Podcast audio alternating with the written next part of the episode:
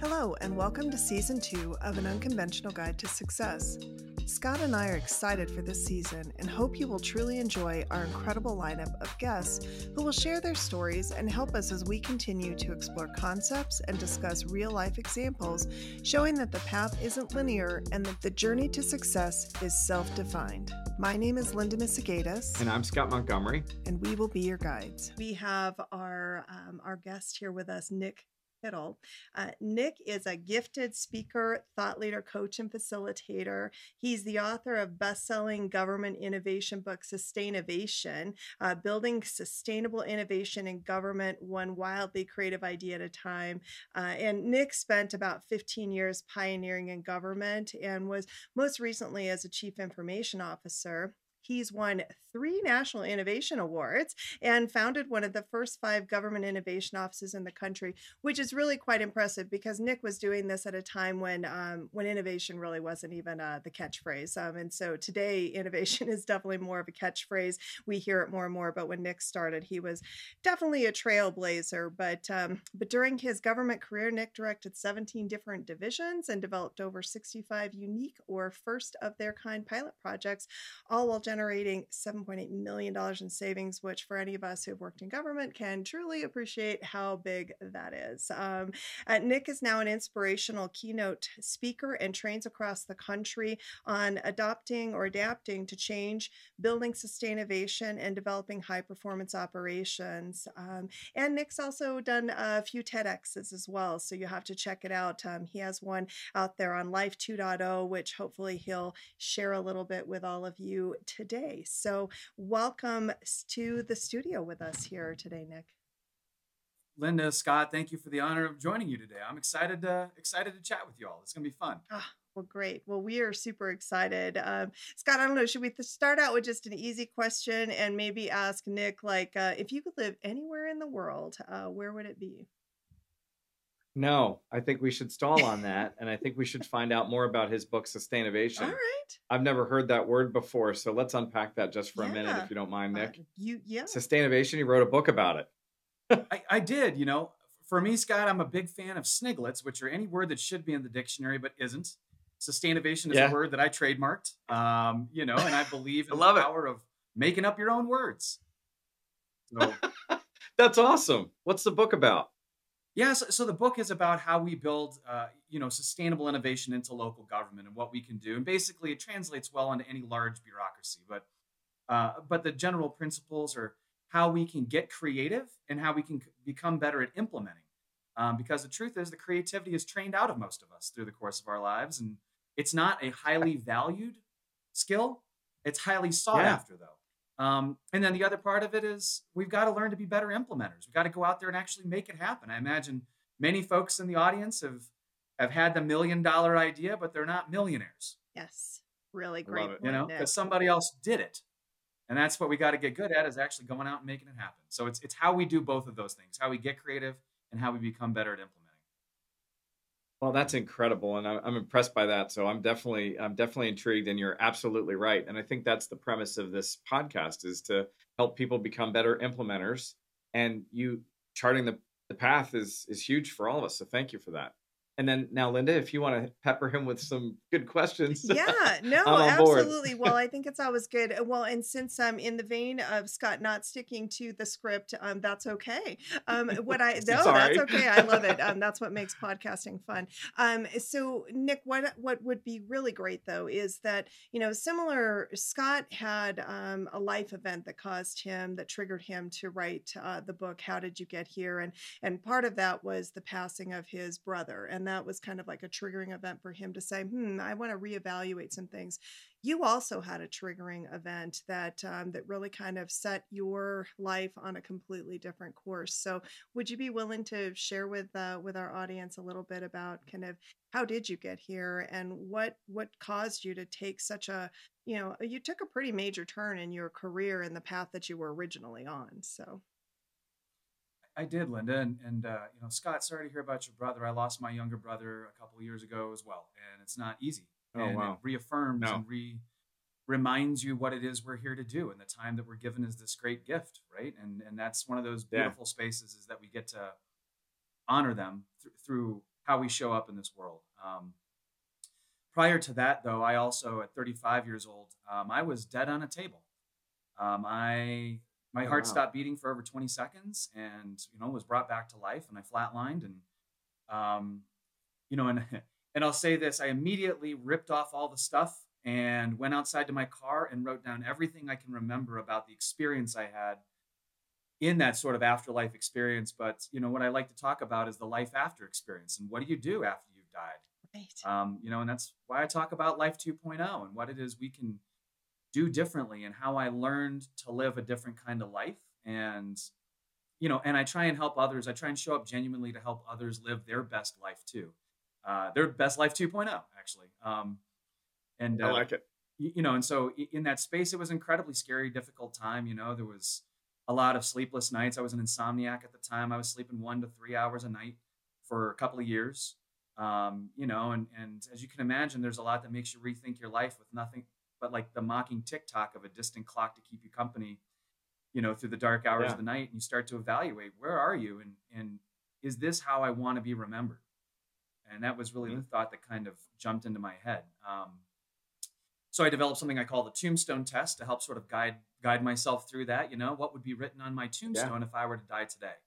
And Amazing. you know, the answer would have been he really busted his ass at work, and that's not what I want. Oh, right yeah i know isn't that what that's so many of us right is that that's Right. how we have um, especially those of us who've been been around a little bit we defined our whole world around our jobs our identity and um, in this belief that somehow if we busted our asses every day at work that that was somehow going to mean something and i mean i think we all realize doesn't um, and we're all replaceable um, but in the moment it, it doesn't feel that way and it's like that's how we're defining ourselves There's so much that's been used to reinforce that mentality of the hustle culture inside of all of us, especially I'll say of certain generations. You know, I was actually in a really interesting discussion to to kind of just tie in, and and uh, you know, I was I was in this room, was doing a workshop, and you know, one of the gentlemen was like, you know, this next generation, they just don't want to work. That was his statement. They don't want to work. right. And, and I and I and I said I want to hit the pause button here. First of all, that's what every generation has said about the generation Right. before it. By the way, I'm like, but let me clue you into something else here. Maybe this generation just understands the concept of work life balance, Mhm. and maybe they're not willing to go ahead and just give away all of their life in favor of work. Maybe they actually understand how to achieve work life balance better than we do. Yeah And that's what's frustrating to you is that you've been taught hustle culture is the way that we should live, and that's the right way to live life. And in fact, maybe what they recognize through the things that we've taught them as a generation ahead, maybe they realize that that's not the goal. And maybe all of us going through this pandemic also realized that's not the goal. yeah You know, Yeah. I don't think you can roll back work life balance post pandemic. People know it exists. Now, the only question is, do you have it? And I would imagine most people say no.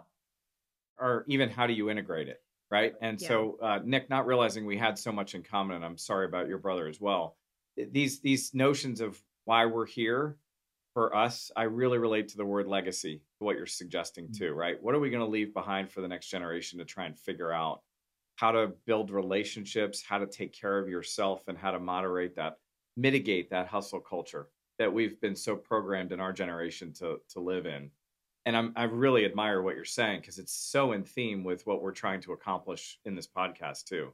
And you're eloquent and you're spot on. So fascinating. I can't wait to unpack more about what Life 2.0 could look like. Yeah, no, I totally agree. Um, and so just kind of uh, just to kind of keep things a little light for a minute, I'm gonna go back to my question. If you could live anywhere in the world, Nick, where would it be? Um, I'll tell you what, I've got three places that I love, and Colorado's one of them, which I'm blessed enough to live in. I got here as soon as I could. I knew I wanted to be here at 14, and and I think it's about the best that America has to offer. Now, if you're considering moving to Colorado, it's terrible. Absolutely, do I, totally agree. What everything Nick just said, forget because Colorado's by far the worst state to live in. So, Yep. I hear that about Florida too, by the way. I've heard that about Florida. I think they're all flocking to Florida right now. So Yeah. Florida's a good place to Yes, go, right? Florida's a good place to go. you know, the other thing is, uh, in, in my household, we bought land in Costa Rica as well, and so we're really tied into the Costa Rican message, and we really believe what that what, what that amazing uh, country has done. And then uh, my favorite place on the planet is actually New Zealand. Um, okay. I had the privilege of visiting there, and it's just so much of what I love, uh, all in one place. It's like California meets Colorado on steroids, and it's just fantastic. Interesting. New Zealand's on my list. Uh, Costa Rica is also one of our favorite places. We actually just got back. We were just in Costa Rica. We go. Oh. We've been going every year for the last several years. We just were up in Liberia. Um, first time up there. We did, wanted to go and check out a different part, but agree with you. The whole Pura Vida uh, way of life. It's just a. It's a slower, um, more appreciative um, approach to to life and just embracing what is um, you know not everything isn't about uh, fast pace and where you going and what are you going to do and so um, so that's that's fascinating. It's it's always amazing as you get to have the opportunity to talk with people to scott's point how much you learn about one another and how much you have in common with uh, with different individuals Yeah. um, so that's that's amazing. Thank you uh, thank you for that. So new zealand's on my bucket list too though for sure but um, so nick if you think a little bit about like one of the things that scott talks about in the book and one of the things that he and i have focused a lot on is around relationships and partnerships. And in your you know kind of life 2.0 and what you've done with sustainability i would imagine that that had to have been a really critical component to how you've been able to go um, down a path of starting your own business because being an entrepreneur is such a different mindset than the security of working in a job with an employer um, you know might be false security but there is still security in in that but can you talk a little bit about you know the relationship and partnerships and how that's important to you and why those are important Yeah, it's it's such a great point, you know, and it's such and I think it's one of those things that you start to I mean, for me at least, it was somewhat unintentional and then it became more intentional maybe. Yeah. Um so many of the relationships I formed, you know, throughout my the early part of the successes of my career were centered around what a concept I call team us, which is that which unites us is greater than that which divides us. And I believe that in my heart. And and my philosophy is what can I do to help you accomplish what you're looking to accomplish? and giving it away for free and trusting that the universe will allow it to come back to me and and you know I, i'm one of those people who you know people are like do you have a contract that we need to sign no i'm actually a handshake deal guy because i believe there's value in that and you know if you want to hose me fine you know Right. that'll come back to you in the form of karma someday in some other way you know Um, absolutely you know so for me it was just recognizing that my greatest purpose is to help others achieve their passion their purpose and in terms of giving that away it created you know unintentionally a lot of sort of deep loyalty um, Hmm. where people turned around and said how can i help you nick like and again you know when you're starting out and you write a book and you're jump you know you're stepping out on your own literally the same week i got married i quit my job you know how about that one for a my wife's got some guts with me you know? yeah Poor she wife. does yeah, Yeah, right. you know, and, and of course, you know, the in-laws, right? right. Like, oh yeah. What were doing, you right? thinking? What yeah. have you married into? too to annul this. So that's right. This is my super unemployed son-in-law, right? Um, so you know, it, it takes it takes an immense That's amount actually of funny. courage, and and you don't always know it. And that's the other part about the entrepreneurial spirit, which is being okay with the unknown is part of the power or the superpower that we need to have. And and and in this space, what we rely on are the relationships that we've built through time and the way that we've created value for others. And we hope that that comes Yep. back to us and helps create value for us later. Um, as it turns out, it did in my case, and I'm very blessed and, and very appreciative to all the people who have gotten my back and partnered along the way. You know, um, but you know, early on there were individuals who were mentors of mine who were willing to step in and recommend me to folks. All of my business, I do not advertise at all. All of my business is word of mouth. It's simply the trust of one government to another government or one organization to another organization.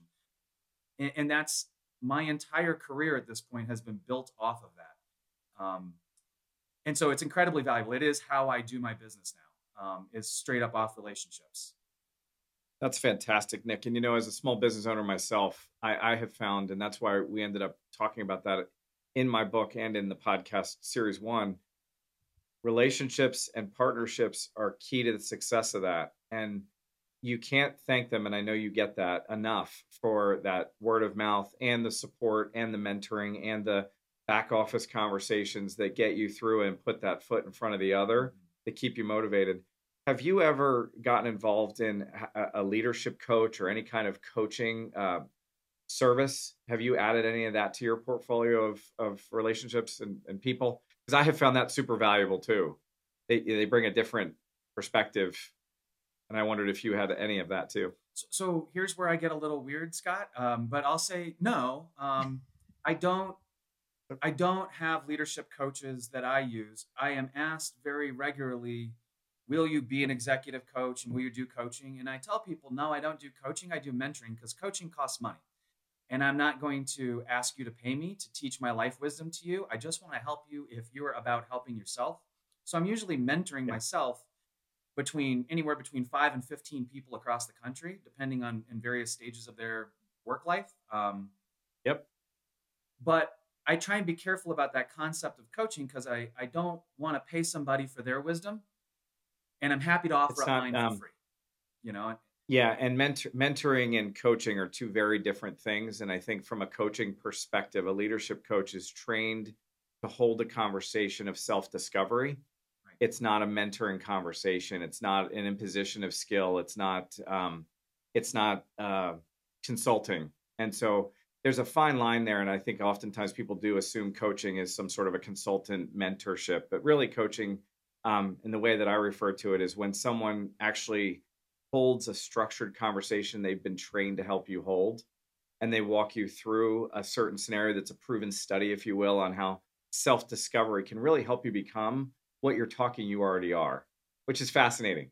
So for me, uh, coaching really was a value add, and then I also had my mentors, and I also paid for consultants.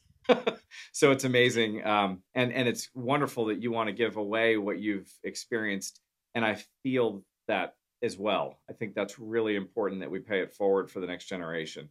So I just wondered if you had had had that experience. And well, yeah, so Scott, yeah. I'm actually interestingly enough, I was invited to a men's group that are all men's leadership coaches because the space is predominantly dominated by women.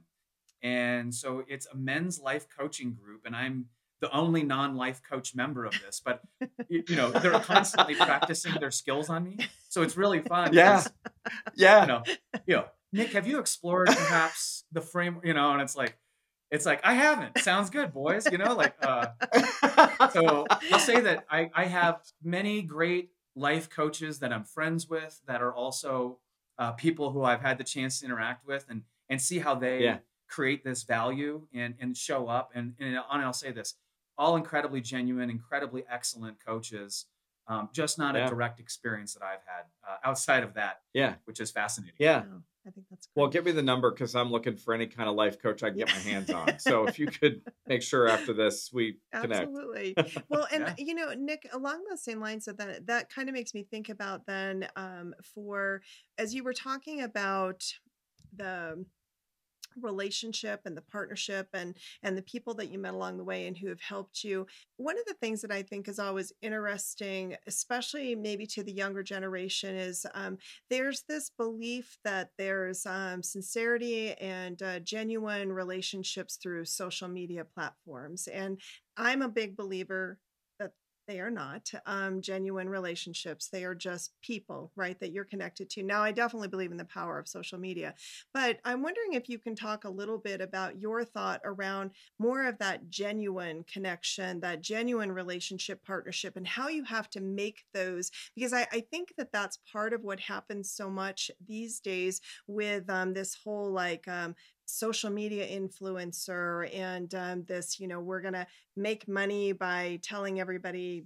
to wear this shirt or to do this sorts of things and that we that when um, when you're not maybe mentally or emotionally prepared for the rejection that also comes with that because there isn't that genuine sincere relationship partnership could you talk a little bit about that? Because what you described to me is like you were able to really leverage um, this this long um, litany of people that you had met along the path who saw something in you, believed in you, and have been willing to give you a hand up. And in return, you have now helped other people by giving them a hand up as well. That's a much different environment than I think young people are maybe living in today, um, because I don't think many of them have gained the advantage yet of developing those partnerships and relationships you know, such an interesting dynamic to explore, Linda. Truly, you know, I mean, uh, between 2011 and 2017, uh, what was it, 1,200 people died from taking selfies. You know, that's a form of death that did not literally Right. exist. How crazy decade is that, ago. right? Wow. Yeah. Um, I did not know that stat. yeah, it's, it's That's it's crazy. fascinating, and I'm, and I'm somewhere in the ballpark. It's like 1,200 something, but Yeah, Yeah. sure. you, you know, Still. What? still it's it's kind of mind-boggling you know? It's what can you do for the shares? What can you do for the likes right? But it's also comparing somebody's highlight reel to your background program. And it's an unfair comparison when you're looking at these things right? And so i'll say that i learned this lesson prior to social media really becoming important and then applied it to social media going forward um, the only platform that i truly engage on on a regular basis is linkedin Yeah. for professional purposes because I have a message that I try to share there and Yep.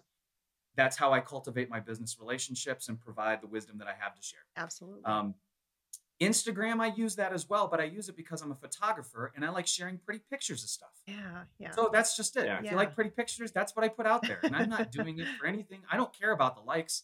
I just want to have a catalog of the beautiful things I've seen in the world yes. so that my family and friends can see those beautiful things as well. It's not bragging. Mm-mm. I, I don't do it for any of that No. stuff. That's not what I'm doing it for. For me, my memory is terrible, and photographs are the way that I remember important moments in my life. Yes, me So too. that's my way of sharing it, if you will. Um, but in this space, the lesson I actually learned prior to that, which applies, I think, very well to the social media framework, was when I left the city of Colorado Springs. Mind you, this is post post dying, and I was, you know, I'll say, an important person in town. Most people knew who I was. I was very well recognized around town, and most people like to say that they knew me. Sure. Yep. So they like to say that they knew me, right? And, and my going away party, you know, 400 people showed up to it. So it was a massive event. And then there was the next day when I wasn't important anymore. Right. I didn't have public works director as my title. I wasn't the chief innovation officer. I, I didn't have value to others in the way that they wanted me to have value. And I learned that there's these different circles that sort of exist. There's this space of people who are happy to know of you and have some link or tie to you, but they don't really have any vested interest in your success. They have a vested interest in saying that they know you, and that's about it. Yeah. You know, I'm connected with Linda. Oh, are you connected with Linda? Yeah, yeah, I follow her. You know, those kinds of things. And so there was this outer circle, if you will. And then there was a circle that was sort of inside of that, where it was people who had a genuine interest or you genuinely impacted their lives. Right. And that was a different circle. And then there was this core group of people who were, hey, man, what's next for you? Can I help you with anything? What, you know, they were actively seeking me out to help me on what was next. So there was like these three layers of sort of like, I like the idea of Nick. Yeah. I put him on a pedestal. And guess what? When I didn't have value to them, they disappeared. yeah. Yeah. And I think that's what we do in this culture as well is we love a hero up and until they become a villain. Yes. And we love that story, don't we? Yes, we do. so do. it's like your your Yeah. influencing ability is up and until you mess up, in which case everybody's happy to pile on and that larger circle has no interest in your long-term success or happiness, quite frankly. When you go down to that hmm. next circle, yeah, there's probably some level of interest in your success and happiness. And then there's this closer circle of folks that are, you know, genuine personal relationships that have an interest in helping you be the best you that you possibly can. And those are the people Yeah. that will show up for you no matter what yeah. and they're the partners they're the people who have shown up for me consistently through my life when i had nothing to offer them except me I love that. Right. Gosh, that that was really powerful, Nick, and I, I think that really summed things up nicely. Don't you think, Scott? I mean, I just think like just what a great way to to think about relationships and partnerships in those three circles, and um, I, I really liked that a lot. Yeah, and it's important for people. It's nice of you to share it for our group too, because that's what people need to start to recognize is, you know, the, the level of relationship that they're in doesn't create value for themselves. They need to be able to recognize how to put that in the system. And I've got three young kids that are using Instagram and social media and all that. And it's a constant battle of, you know, you don't know half those people, but because you're all doing it, they're not your friends, you know, and teaching that balance is really you put that together nicely. Thank you for that. Nick, thinking about what um, you know, Life 2.0 for you for sure, I'm guessing that you have probably also instituted a lot of various kind of goals and habits and self care that um, that you probably focus on, um, if for no other reason than health. But um, but I'm guessing that a lot of that factors in. But talk a little bit about your morning routine because I know that you have something special that you do around you know kind of uh, uh, sunsets and sunrises as well. So maybe talk a little bit about what what does a morning routine for Nick look like?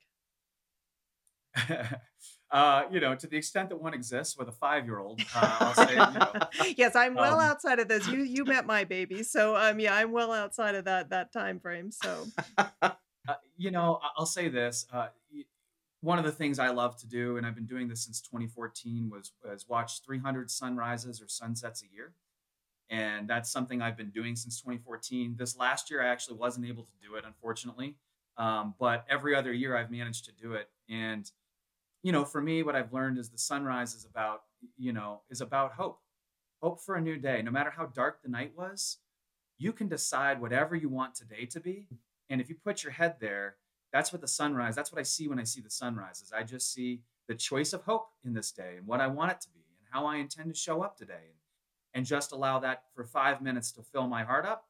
And then I'm able to go ahead and wash away whatever the night you know the night would bring if you will because it can get dark especially when you're in a hard place or in a depressed place Mm. nights can be very difficult Yeah. um, and so the sunrise is that moment of hope and then uh, sunsets of course also as well um, and that's a moment of reflection through the day where we allow the good the bad and the ugly to kind of wash over us we allow the hard things to have their moments but also the celebrations that we weren't able to have because we just had to do the next thing Right. And there's so many great moments in our lives that we don't get to celebrate with ourselves. And it's like this massive accomplishment. You spent months working on it, and everybody's like, hey, great job, Scott. Thanks for doing that, you know, and then on to the next. Right. And, and it meant something more to you. And you Sure. got to take those moments to let that happen too. But the hard moments, I find you don't have to carry it around as baggage anymore. Yeah. If you take that time every day yeah, and just let the hard things have their moments because that's life right. You know that's it. That's part of the human condition and experience. And uh, so for me sunrises in the morning are a big part of, of, of my routine. Um, now it is it is you know the 5.30 to 6 a.m wake up call with a five-year-old who, who comes out with me and has come out with me many times. We watch the sunrise together. He used to come out with me when i would photograph it and we'd go to the lakes and photograph it in the morning and oh, he'd come along for the ride. So um, i try and do that and then the rest of the morning involves something with coffee Yeah. Yes. Yeah. Yes. Yes. We Well, all was- need that coffee for sure. and I was wondering, I was wondering if we can go to your Instagram page and see all these great sun, sunrises and sunsets. So it sounds like we can. Yeah. And you know, absolutely and, and you know, I'd like to expand on just one one other thing you you noted in there, and that and there's truth to that. When someone's going through something difficult, one of the things that I've learned, um, you know, in my brother's passing was fighting the grief of that or letting it matriculate in are two very different approaches, and fighting it is much much harder. So, letting it matriculate in and taking that time and honing in on on that experience i wanted to expand a little bit for for our listeners because that's really um something i didn't learn as uh, you know i'm a 53 year old man with three kids and i've been through a lot i've got companies and i've got but when you really hit home with someone you, you're close with or a death or something super serious like that i had no idea letting it matriculate in is part of the process to your point and spending those five minutes every morning and every day is exactly what I did when I realized I needed to make that part of the new you. Right. And so you sharing that and me expanding on that is exactly why we're together today, because I think it's really important for someone to maybe hear that and pay attention to that before they have to, which is where I was a few years ago, which is probably where you were when you figured it out too. But I really appreciate you saying that. And I did want to expand on that. But yeah, I can't wait to go to your Instagram page and see some of these sunrises and sunsets. And see, social media has value. That's right. it, it does in the space of that, you know. And I'll say that, Yeah. know, thanks for Yeah. sharing that one. I love the word articulate, which never gets used very often, and I appreciate you using it. Um, you know, but but to your point though, too, it is okay for us to have these moments, and we don't give ourselves the permission to do that, and that's not Yes. okay. Mhm. We're taught that that's not okay, that you should bury it or hold on to it, or you know. And now it's become, I'll say, more socially acceptable to do this. You know, meant I'm not okay is okay Mental health. You know Yeah. and it's it's there now like culturally we're having a moment an awakening of this sort of thing but that doesn't help us either Mm-mm. necessarily. The fact that when somebody says that, that's great, but it still doesn't end my pain. Exactly. Right. A- And the part that I feel with grief is also, you know, the beauty and the joy that I appreciated their life. Yes. And that's not a bad thing. That's just a heart thing. And if you give it that, you know, then you can actually enjoy and experience those things as well about the people that you've loved and lost and and even just the hard things in your day. Yeah. We don't give ourselves Right. permission to just have bad feelings. Yes. It's so You know? true. Embrace embrace embrace the things that are keeping you up at night will allow you to sleep through them the next. Right.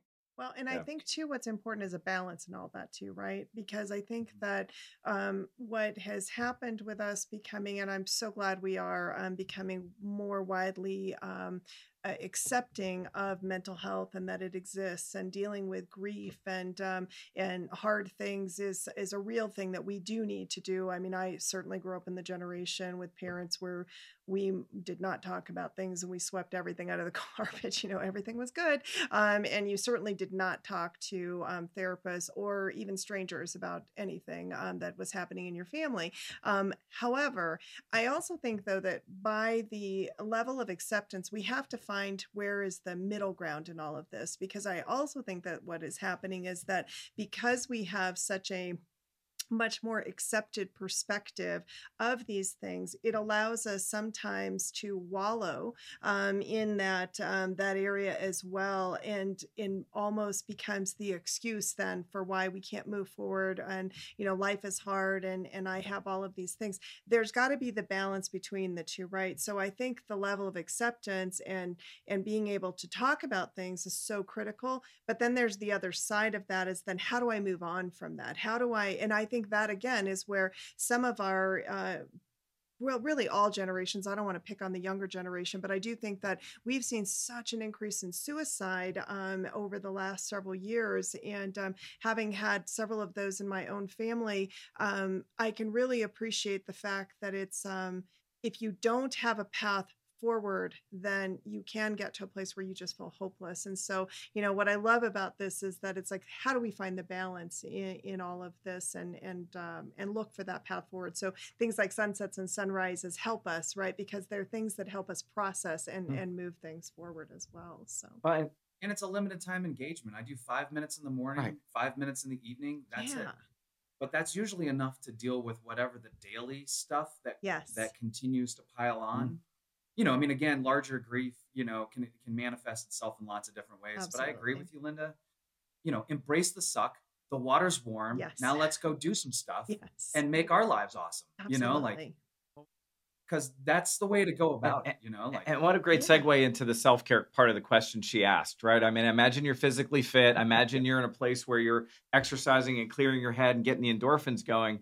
And for me, peak, I call that peak performance. So then, if you're doing that, and I'm going to ask you, Nick, exactly what you're doing next, but if you're doing those activities and you're adding the sunsets and you know that's that's really helping you get to a place where you're then working in peak performance around the moving forward we're starting to talk about right so Yeah. what do you so do you have a peak performance plan for yourself like i, I work out every morning six o'clock Uh, you'll find me at the gym you know and and that really clears my head and it's right after the sunset or it's during the sunset that i'm out on my run you know so i'm wondering what you're doing every day or every other day if anything Yeah, I mean, my you, you know, I'm I'm incredibly active. I'll say that. Um, you know, I, for me, fitness is about being able to do the activities I love as long as I want Yeah. to do them. That's Yeah. how I look at the I like fitness that. routine that I engage in. So sometimes I'm lifting weights and Yeah.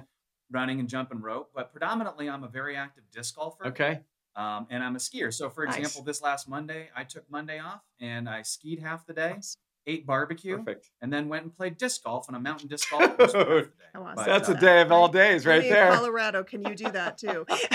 That's a Colorado day. That's right. A Awesome. Colorado day. yeah Um, but for me, I love playing disc golf. I'll play that three to four times a week. Awesome. I do, do not care what the weather looks like. I'm all weather, and that's part of it as well. Um, but during the summer, I have been hiking the 14ers, which are the 14,000 foot mountains in Colorado, Yeah. which is it engages both not only the physical part of you, but the mental part right of you as well. right And the beauty is just staggering.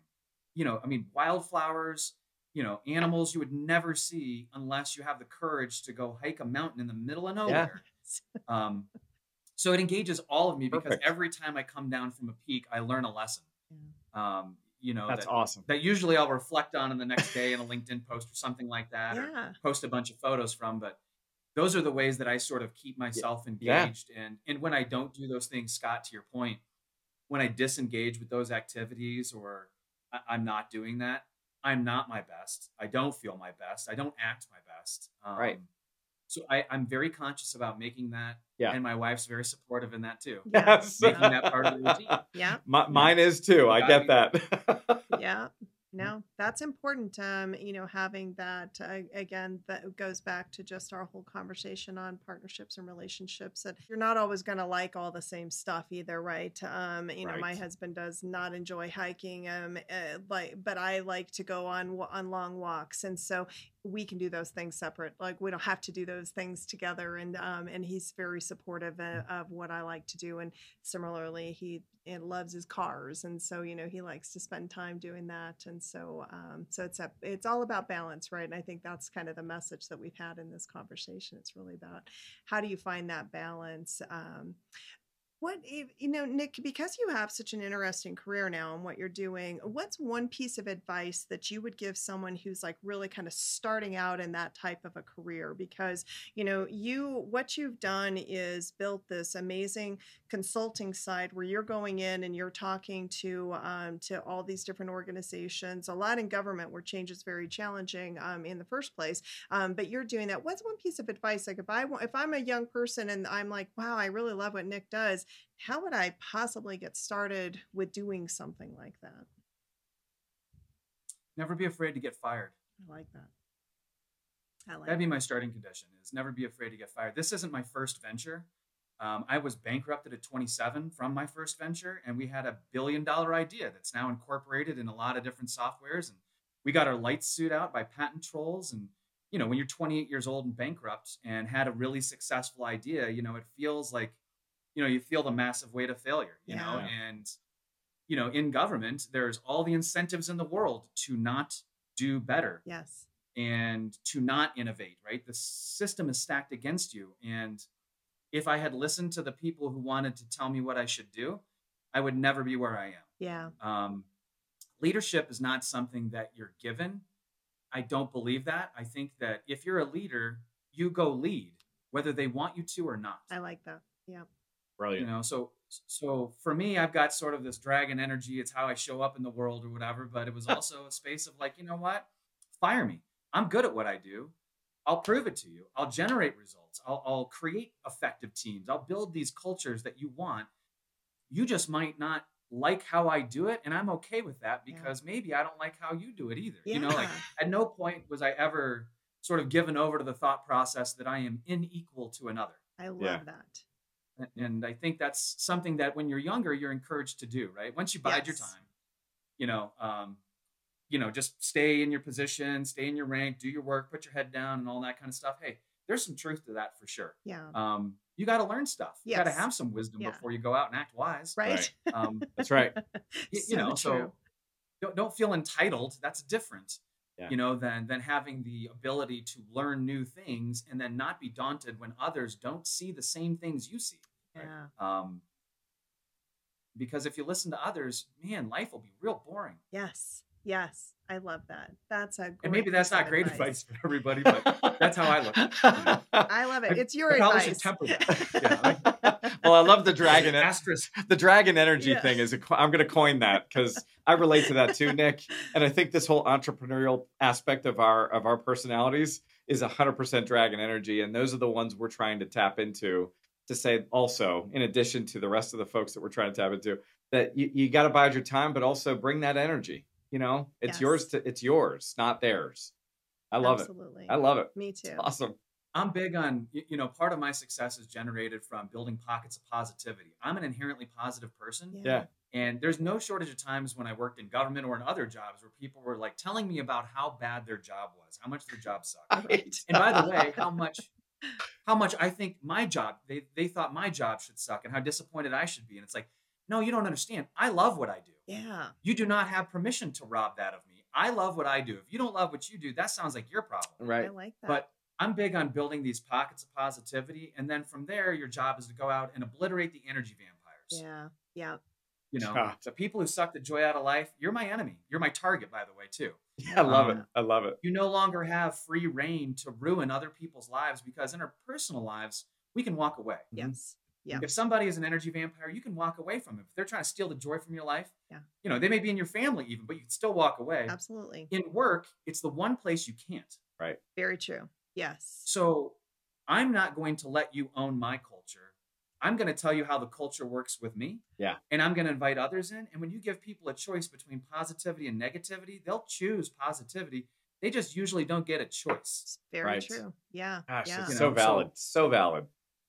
So, so be that energy for them. To your point, Scott, like be that big personality, be that person who's fun. And not everybody's going to get it. Yeah. That's right. But you know, you're not universally popular. You're not pizza or chocolate, nor will you ever be. Right. No. So yes. just go out there and be that. You know what I mean? And and No, I Yeah. love that. Oh, well, hey, Nick, you know, we like to end our show with three questions. And so these are the three questions that uh, that we're going to pepper you with today. I'm going to use Scott's word pepper. Um, okay. what are three books you'd recommend to our um, to our, our audience and, and why those three? Uh, well, you know, I was just gonna say. I was just Obviously, gonna say yes. that. No, these are the softballs we were talking That's about. That's it. Well, well, exactly. uh, there's one over here you might want to talk about too. That's right, just that's right. saying. hey, now this is this is Nick. This refer is to not the Scott show. Uh, The second book. Keeping it easy for me. Thank you. Um, you, you know, that that's a tough one for me because I'm actually this is one of those areas where I'm actually fairly fixed in what I like. Um, okay. so I like I like books because I once I've read them, I know how they turn out, and it's one of the very few areas in my life where I really enjoy hearing the same story again and Ah. again. I like that. So for me, it's not about acquiring different knowledges. It's about feeling comfort, and this is my way to feel comfort. So I listen to the same books over and over again. So for me, um, I'm a huge Lord of the Rings, J.R.R. Tolkien fan. Okay. So I love the Tolkien Yeah. books. Um, and I like that he created a completely fictional world that has such amazing, rich detail. And I find that to be fascinating. You know, the fact that he invented languages and entire places and entire species Yes. gave them enough that it's not just a book, but it's you know it- it's an entire mythology. So I I really enjoy that um, those books.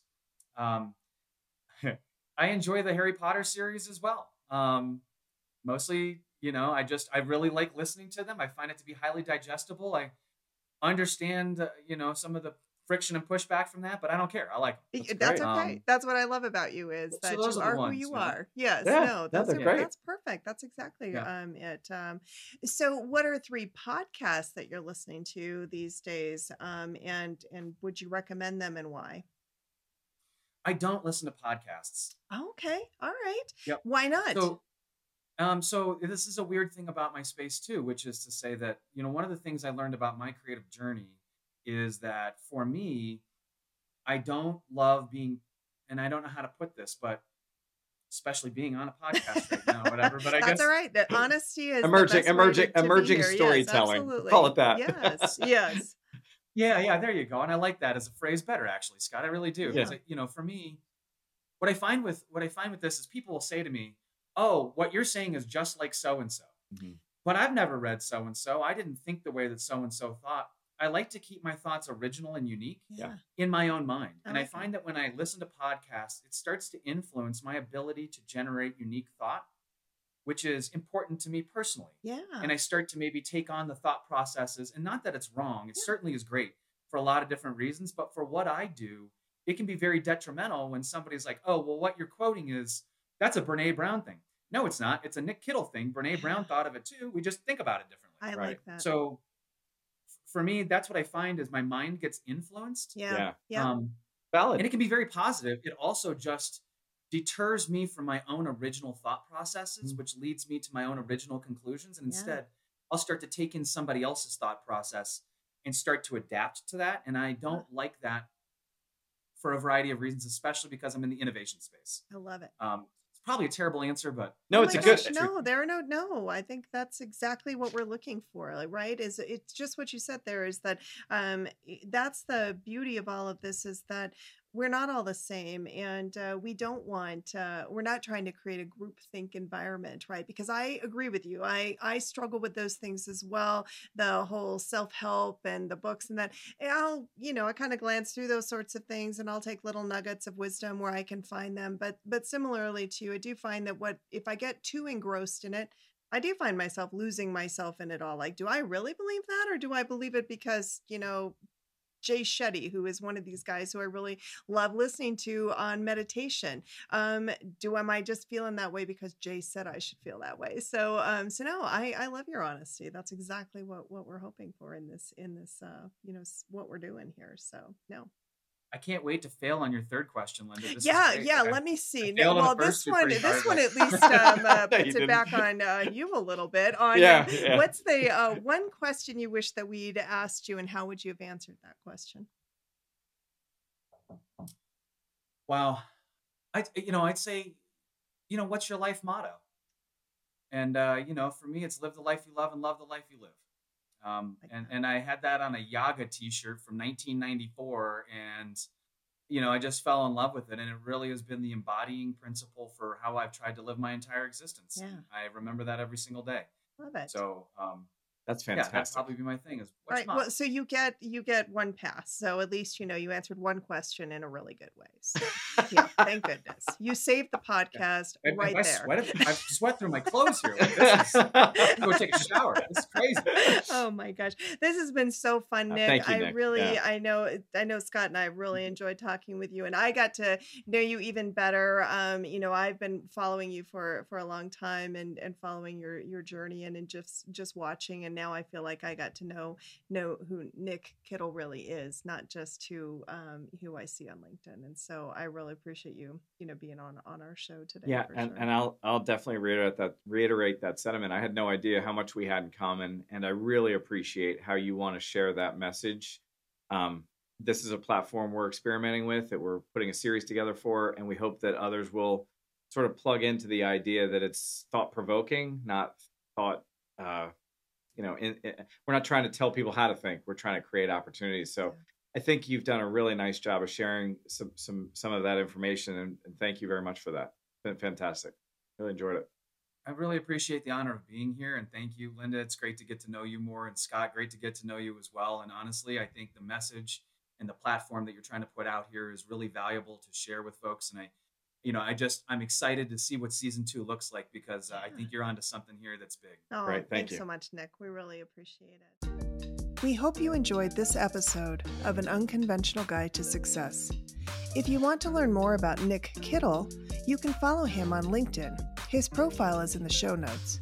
And to learn more about Sustainovation, or to ask Nick to keynote your next event, check out his website at www.sustainovation.us. An Unconventional Guide to Success is an inspirational, motivated series hosted by Scott Montgomery and Linda Misegadis, recorded on Riverside.fm. Music, editing, and production by Logan Misegadis. Check out Scott Montgomery's new book, How Did You Get Here, and all the helpful related materials at www.howdidyougethere.com. Thank you for joining us on our journey. If you would like to reach out to us, our contact information is in the show notes.